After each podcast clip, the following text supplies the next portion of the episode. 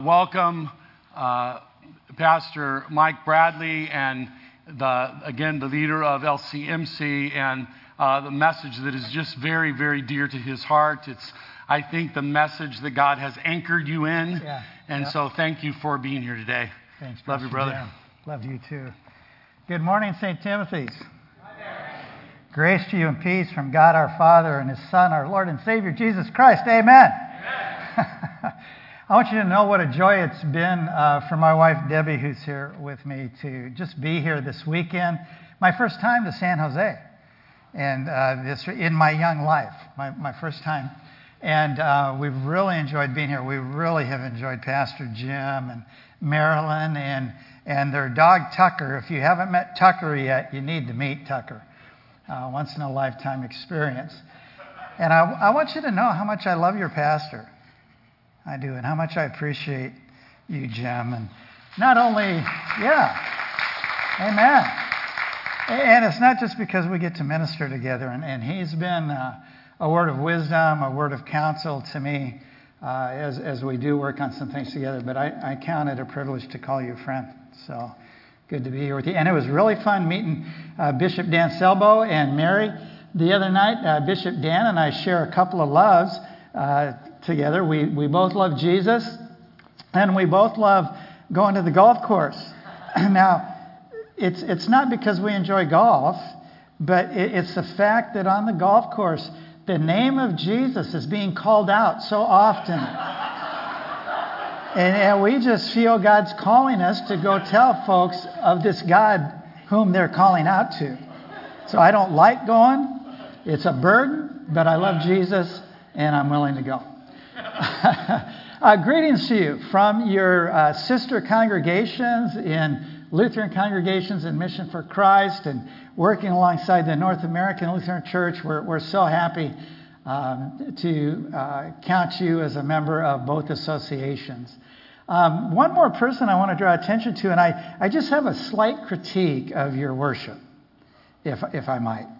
And, and it's, it has to do with this the coolest person in a band, without doubt, is always the drummer. In this case, that would be Tim. So, my, my slight critique, my encouragement would be there, there's a song back in the 60s. Now, I'm, I'm an old rock and roll drummer, Tim, back when I had hair. And in the 60s, there's a song some of you might remember, probably not too many because you're holy people and you love Jesus. But it was called In-A-Gadda-Da-Vida. And there is a 17 minute drum solo in that song. So I think the next time you sing Open the Eyes of My Heart, maybe insert that 17 minute drum solo into the song. It will release the presence of the Holy Spirit.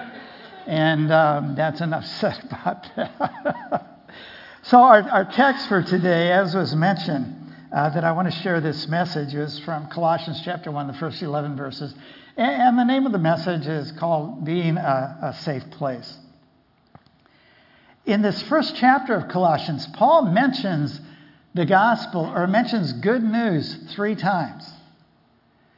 And so, what is this good news? Or as Paul refers to it in 2 Corinthians 4 7, what is this treasure we've been given? Well, this good news, the treasure, is that all we have to offer the world is the good news of what God has done for us that we can never do through, for ourselves through the life, death, and resurrection of Jesus Christ. We have some great news and, some great ways this news blesses us. This news about what God has already done, not anything you and I have to do, but what God's already done for us that we can never do for ourselves through the life, death, and resurrection of Jesus Christ. And, and some of the benefits that are, are included this as we hear this good news proclaimed, as we receive this good news, is that we can begin to live a life, for instance, that is at peace with God. Not a life that just knows about peace with God. And what a, what a blessing that is, and how often we might overlook it unless we happen to be that person who does not know peace or living a life that, know, that knows about forgiveness of sins, not just knows about it. Or, or living a life that knows we have received God's gift of eternal life through Jesus Christ our Lord, not just a life that knows about it. Or, or you could continue this theme a, a life that knows God's love for us, not, not a life that just knows about it. This is good news. This is a wonderful treasure. Uh, unfortunately, there's too many people here in San Jose and in the Silicon Valley and around the United States who don't want to hear the good news you and I have to share. And it's not about the news so much as it's about you and me. You see, the reigning stereotype of Christians in the United States is that we are angry and arrogant people. What's it mean to be a Christian? Oh, those are those angry and arrogant people. Oh, those are those people who are judgmental and condemning. They're always finding something wrong with us. Or, or those are those people who are hypocritical. That they live one way in church on Sunday morning and another way out in the community of Morgan Hill, San Jose, or Phoenix, where Debbie and I are from. Or they're, they're polarizing people. This is the reigning stereotype of Christians in our culture arrogant and angry, judgmental and condemning hypocritical and polarizing. And because of that, so many people don't want to hear anything you and I have to say. And, and when people hold on to this stereotype, most often they're not going to be reasoned out of it, they're not going to be talked out of it. What's going to be most effective is for them to meet someone, to, to meet a Christian like you or like me who perhaps is not like that stereotype. Oh, he, he or she, well, they're not arrogant at all.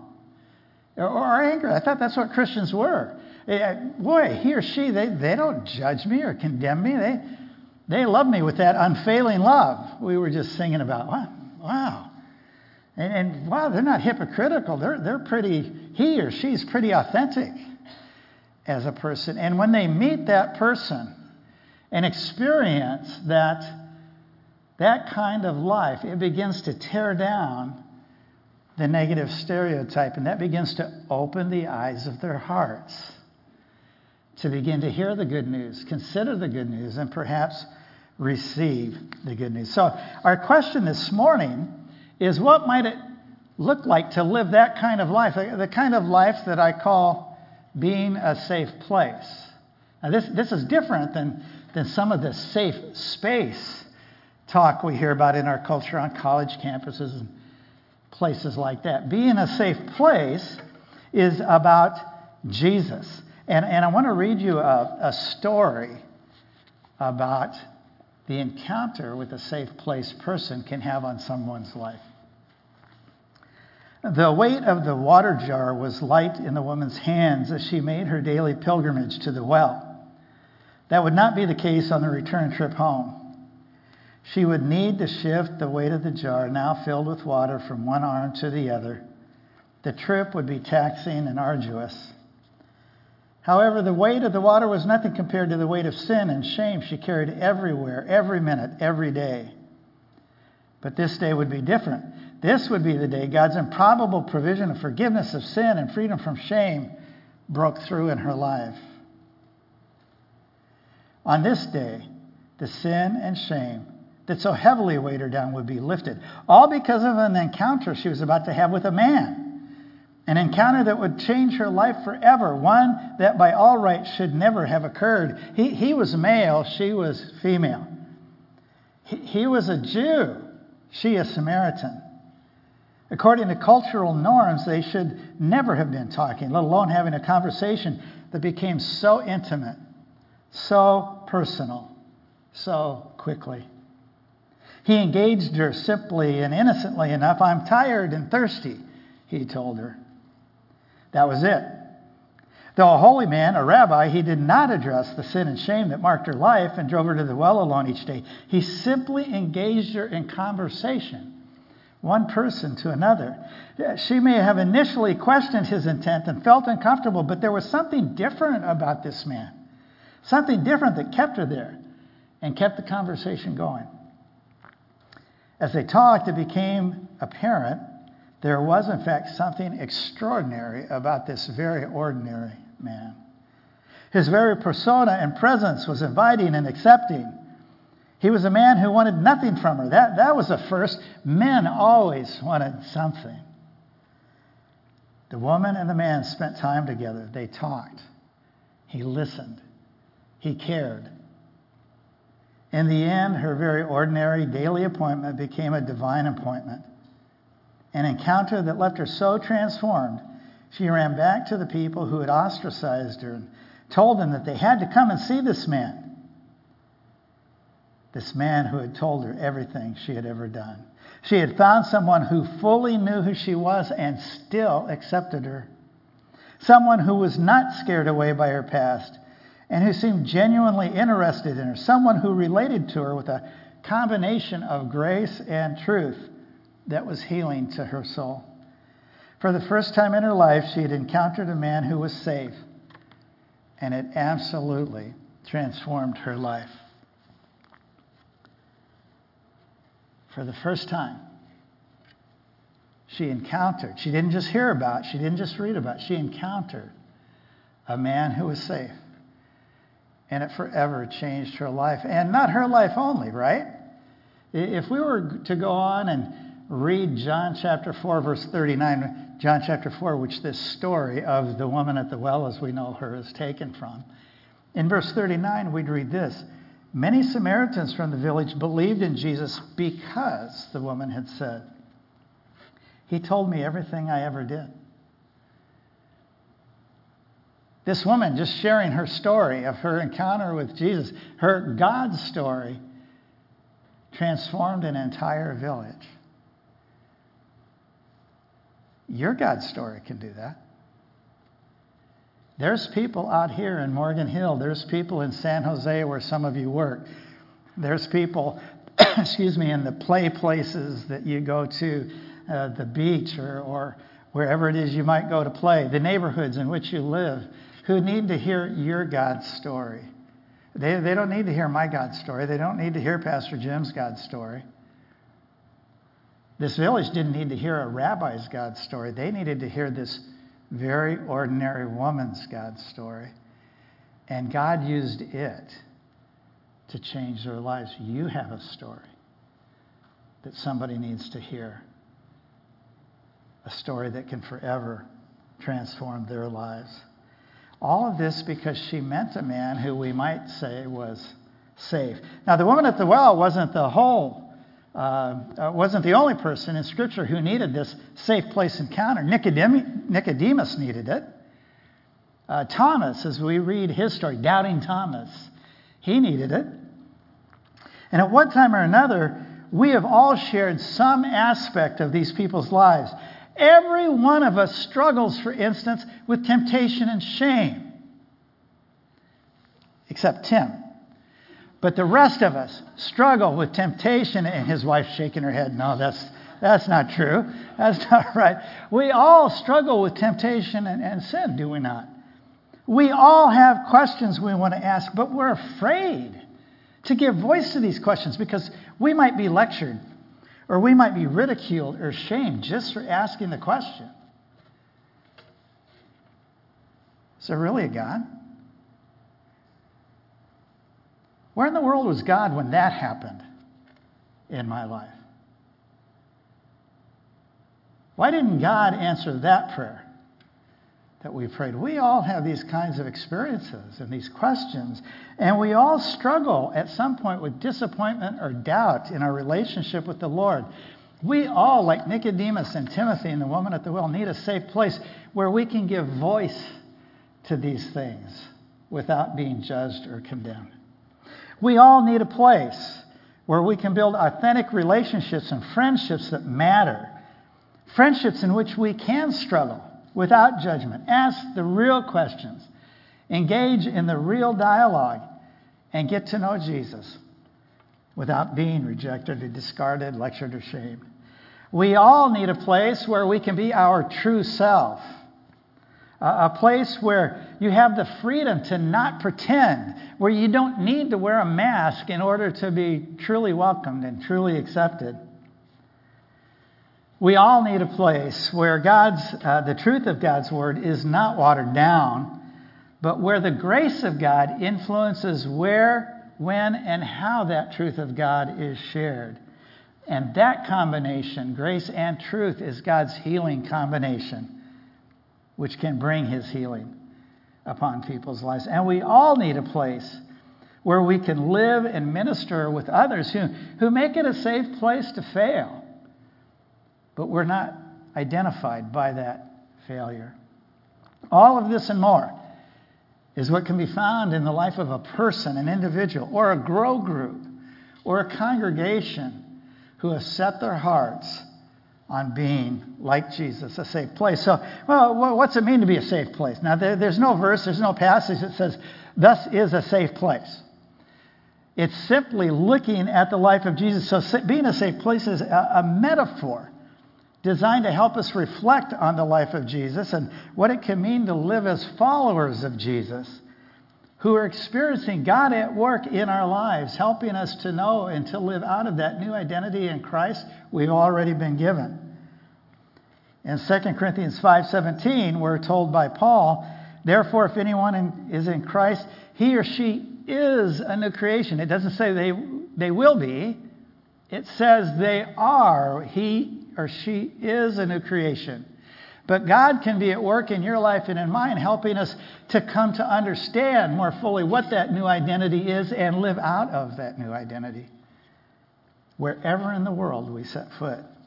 Now, before unpacking this metaphor a bit more, there's a few things I want to make sure to tell you so you don't misunderstand what this idea of being a safe place is about. First of all, only Jesus is a safe place 100% of the time. That means this side of heaven, it will be an ongoing journey for you and I. And, and, and related to that is I want you to know that, that it's essential to understand that we will fail. If we set our hearts on being a safe place for one another, we will fail. In 44 years of marriage, it may uh, be hard for you to believe, but I've actually failed my, life, my wife twice each week. okay, each day. Okay. But, but we, we will fail. We'll, we'll not say things that maybe would have been helpful, right? And we'll say things that are definitely not helpful. We'll maybe do things that we ought not to do, or we'll not do things that would have been helpful to do. We will let one another down. But one of the great things about God is He uses even those failures to work in our lives and to help us grow into what this idea of being a safe place can mean. Because when I do fail, uh, Debbie, I can come to her and say, honey, I'm, I'm sorry, I, I was wrong. Period. No, no comma, but. Because anything that comes after that just negates what you just said. Honey, I was wrong. Please forgive me. And she's had to more than twice in our marriage say, Yeah, I, sweetheart, I forgive you in Jesus' name.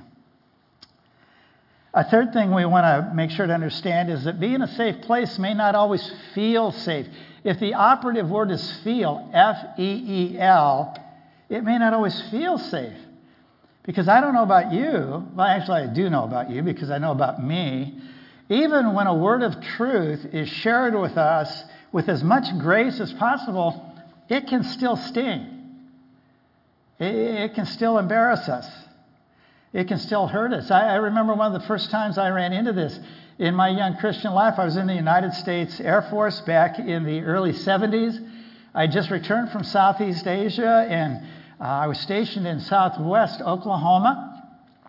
And uh, my faith was, was coming alive, and uh, uh my roommate was a, a Christian. And, and his best friend on base was a Christian. And, and as my faith started to come alive, they said, Well, you know, you play a little bit of guitar. Why don't you come play with us at the Christian Coffee House downtown?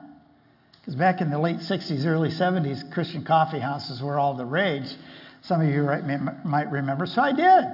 And then one day there's a knock on my dorm room on base, and I open it, and it's my roommate, Billy Bob Fred Joe Choctaw Pitzer. That was his legal name on his birth certificate. Billy Bob Fred Joe Choctaw Pitzer, hillbilly from West Virginia. We just called him Billy Bob Fred Joe. and his best friend, Stan Kellner. Billy Bob Fred Joe was tall and lanky. Stan was short and squat. Looked like maybe he could play linebacker. Not for the, the Rams or for the 49ers, but looked like he could play linebacker. They were best buddies. And here they are knocking on my door, and I'm thinking, well, Billy Bob Fred Joe, this is your room, too. What are you knocking for? And they said, can we come in? And I said, sure. And they came in, and we small talk, small talk, small talk. And then, in a very, very grace filled way, they said this to me Mike, we've loved having you play uh, guitar with us down at the Christian coffee shop. But one of the things we noticed is that you're more interested in meeting girls than glorifying God. Now, in my, I'm sorry, sweetheart, I'll have to ask forgiveness again after the service. In my mind, I'm thinking, and your problem is what? Of course I want to meet girls. and they said, well, here's the thing we're there to glorify God. So we think you need to step off the worship team for a period of time and just continue to grow in your relationship with God, and we'll help you. We'll be there for you. And so I did what I usually do when somebody speaks a word of truth to me that stings. I smiled. Hey, thanks, guys. I appreciate it. They left. I closed the door, not lightly. And then I started going back for it. Who the heck do they think they are? Talking to me, of course I want to meet girls. What's wrong with meeting girls? And I just complained and cried. And over the next few days, the Holy Spirit really began to convict me of sin, as we heard in our confession today. And I knew they were right. And I had to repent. Some months later, they came back and said, Wow, we're really seeing a change in you. What, you want to rejoin the team? And I said, I'd, I'd love to. That moment in that moment, if he had asked me, well, did Billy Bob Fred Joe, and did Stan feel safe? I would have said no. But they were. Because they brought God's worth of truth to bear in a very grace filled way on my life, which led to the work of God taking place in my life that I am forever grateful for. So being a safe place may not always feel safe. And then finally, viewing Jesus, the disciples, or Christians today as being a safe place depends on what definition of the word safe you use. In Webster's dictionary, there's five definitions. Only the fifth one uh, helps our discussion here, and that definition is 100% dependable and trustworthy. We can count Jesus as our safe place person because we can 100% of the time depend upon him and trust him to love us, to forgive us, to tell us the truth, to heal us. Now, being a safe place is not just some kind of optional or peripheral teaching to our life and faith. It is absolutely essential, and, and for at least a couple of reasons. First of all, it's essential in creating an atmosphere where we can experience God's work of growing and maturing us in that new life and new identity that we spoke about earlier. It's essential in creating an atmosphere where you and I can be appropriately vulnerable and transparent with at least one other person. And that's all it takes is one, two, or three other people. If you have those kind of people in your life who you can be vulnerable with, you can be transparent with, and you can trust them to hold that in confidence. You can trust them to still love you. You can trust them to still believe in you. That can have an amazing transforming impact on your life. And of course, that work is God's work. But, but having that one, two, or three safe place people in your life creates an atmosphere in which you can experience God's work. And secondly, this, this idea of being a safe place is essential because it, it helps us tear down that negative stereotype I mentioned earlier. Now, we talk about atmosphere for just a minute. It's essential to be aware that the atmosphere in which you and I live and minister um, is important because what's in the air makes a difference. What's in the air makes a difference. I remember the first time I thought about this, I was backpacking in the Bighorn Mountains uh, in northern Wyoming with my son in law and some of our kids. And it was about 10 years ago. I think I was 60 years old at the time. And we hiked into the Bighorns we were going to base camp at 10,000 feet, and then we were, we were going to summit a 13,000 foot peak. We didn't have any 14,000 foot peaks up that way, but uh, Bomber Mountain, we were going to summit that the next day. And on, on the way up, we passed Three Sisters Lakes, a, a series of three lakes that were fed by this great mountain stream. We set up our tents, we went to bed. The next morning, I woke up. I'm usually the first one in our family that wakes up. And again, I'm 60 years old at the time, so and, and we were carrying small tents, not big tents. And so that morning, I literally crawled out of the tent. And I stood up, and, and things creaked and moaned that didn't used to creak and, and moan, and things cracked that didn't used to crack. And, and I remembered looking back on that the series of lakes and and, and stretching and just taking in a big, a big deep breath of mountain air, fresh, clean mountain air. And when I did, my whole body came alive. As soon as I did that, though, I flashed back to a memory a few years before that, or a number of years before that, actually. I was in the slums of uh, then Bombay, now Mumbai, in India. And I remember the morning when I woke up there, and I woke up and I stretched and took in a deep breath.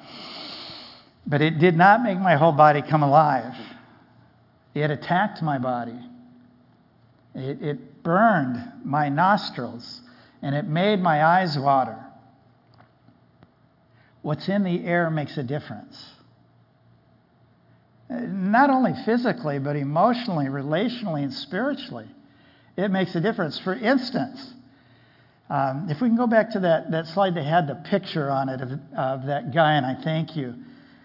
Have you ever had this experience? You're in a meeting, or, or, you're at home, you're in a meeting at work, or here at the church, something like that, and somebody walks in the room, and the atmosphere in the room is absolutely changed for the better just because that guy or that gal walked in the room.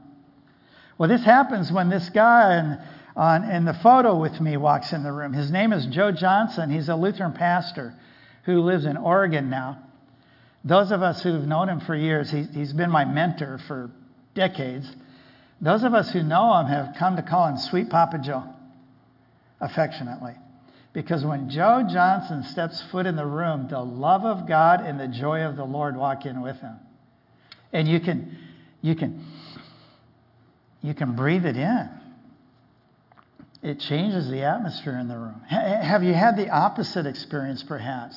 Somebody walks in the room at that family reunion or in your home or at work in a meeting or, or uh, on a, in a band like, like Tim and the, and the guys up here or, or in a church. Somebody walks in and, and the atmosphere changes. But it, it's not for the better, it's downgraded. Because when he or she walked in the room, anger walked in with them. Judgment and condemnation walked in with them. Sinful pride walked in with them. What's in the air makes a difference. In the same way, we could say that the atmosphere uh, can impact us physically when we breathe in that air, and it can be helpful or harmful. What we breathe in emotionally, relationally, and spiritually can impact us too. If we were in a retreat setting, or, or maybe had a few nights of meetings here at the church, and we, we could do like a longer seminar on this whole topic. One of the things I might do at this point is say, Let, us do a short exercise. Now, we won't do it this morning, but we could. And, and we might even move into small groups, and, and we might ask something like this if you can, think of a person in your life, at least one person, who for you has been a safe place. Uh, now, not everybody's able to do this because not everyone's had a safe place person in their life. Or it might actually be a place. For instance, a safe place for me, an actual place, was my grandfather, the, the barn on my grandfather's farm in Iowa when I was growing up. Uh, a, a farm that I would go to in the summers, where I learned to drive on an old Farmall tractor. And I learned how to slop the pigs and get the eggs from under the chickens without getting pecked and slopping the pigs. And, and, and Grandpa taught me how to milk the Holstein cattle by hand and, and squirt milk into the cat's mouth over there in the corner. And, but, but my favorite part of the farm was the barn and, and the hayloft, excuse me, in particular. And I used to love being up in that hayloft on a rainy day. And, and the, the door uh, to the hayloft would be open and the rain would be falling. But I was there safe and sound. Fresh smell of alfalfa uh, in my nostrils. Uh, going back and forth, holding on to the pulley in the ceiling that, that carried bales of hay back and forth. And that was my safe place. What, what's your safe place? Who is your safe place? And, and we might ask one another then, think of that person, and you wouldn't have to share their name. But as you think of them, think of the characteristics or qualities that made them a safe place. What makes he or she a safe place for you? And, and you might tell each other things like, well, well, he, he unconditionally loved me. She, she never judges me or condemns me. Uh, he believed in me before I even believed in myself. Uh, she is forgiving time and time again. He's willing to be inconvenienced just to talk to me and, and to listen to me. Uh, she knows how to rest and how to help me rest. He makes room for disappointment with God in my life without shaming me for that. She lives an authentic emotional life. She's not a fake, she's not a phony. She's authentic. These kinds of characteristics and more uh, could be what you use to begin to build a list of safe place characteristics. And you can do a couple of things with that. First of all, you can look down that list and you can pray and you can say, Lord, is there anything on this list you want to speak to me about? And it might already be true in your life. You, you might be a, a, an unconditionally loving person, but maybe God wants to upgrade your ability to be unconditionally loving. Or, or the Lord, through the Holy Spirit and His Word, might want to convict you that, eh, yeah, I can be kind of judgmental and condemning at times. Oh, ouch. Don't like to hear that? But yeah, that, that's true. God, please transform that in my life. So you can use that kind of list to listen to the Lord and to, to perhaps consider where and how He wants to work in your life to increase your capacity to go be that safe place person for people out in the community. Or you could use it as a list to begin praying for in the community here at St. Timothy's. Lord, when people walk in, uh, walk on our campus or walk in the sanctuary or one of the other rooms, Lord, uh, we pray that you would just fill the air, as it were, with your unconditional love. We pray that you would fill the air with your forgiveness. We pray that you would fill the, the air with your, and go down the list. And just begin to pray that. And, and, and wouldn't it be great um, that St. Timothy's, which already has an amazing reputation in this area, uh, has added to that reputation. Oh, yeah, St. Timothy's, that's that Christian church that's it's actually a safe place, not unsafe, like some. Now, there, there's a lot more that we could say about this. Let, let me share this, this uh, uh, last quote before I close. All these characteristics that we might identify as being a safe place could be summed up in this quote from a poet. She writes this Oh, the comfort, the inexpressible comfort of feeling safe with a person, having neither to weigh thoughts nor measure words, but to pour them all out, just as they are, chaff and grain together, knowing that a faithful hand will take them and sift them, keep what's worth keeping, and then, with the breath of kindness, blow the rest away. Being a safe place, working definition for you. Being a safe place is learning from the life of Jesus how to most effectively relate to people so they'll have the opportunity to be impacted by the love and power of God. And we, we could talk about that for a while too. But let me share a prayer with you that you can take and you can begin to pray if you'd like. You can begin to pray, and God loves to answer this prayer. And as He would begin to answer this prayer in your life, it will manifest in your continuing growth in being that safe place person for somebody else. Here's the prayer. And it's from church history. This is not original with me. But in, in the Great Awakening, uh, in the, in the uh, er, late 19th, early 20th century, um, the leaders were purported to have prayed this Lord, do whatever you need to do in me so you can do whatever you want to do through me. Just begin to pray that prayer. And then, then watch and listen. Um, I, I, know a high value here at St. Timothy's is getting in God's Word. And, and you use this method, this SOAP method. Uh, some of you have already using it. Some are beginning to use it where you look at Scripture, you observe what Scripture's saying, you seek to hear God in, terms of the application, and then the last one's prayer, right? You begin to pray that in. Pray this prayer, and then begin to watch and listen as you're in God's Word. Uh, begin to watch and listen as you're having conversations with people, and you maybe hear something that, oh, that's more than just a conversation piece. I think that's something God wants to say to me. And then begin to pray. Lord, do whatever you need to do in me so you can do whatever you want to do through me. Lord, help me be that safe place for others that Jesus is for me. God bless you, St. Timothy's, and thanks again for the chance to be here with you this weekend.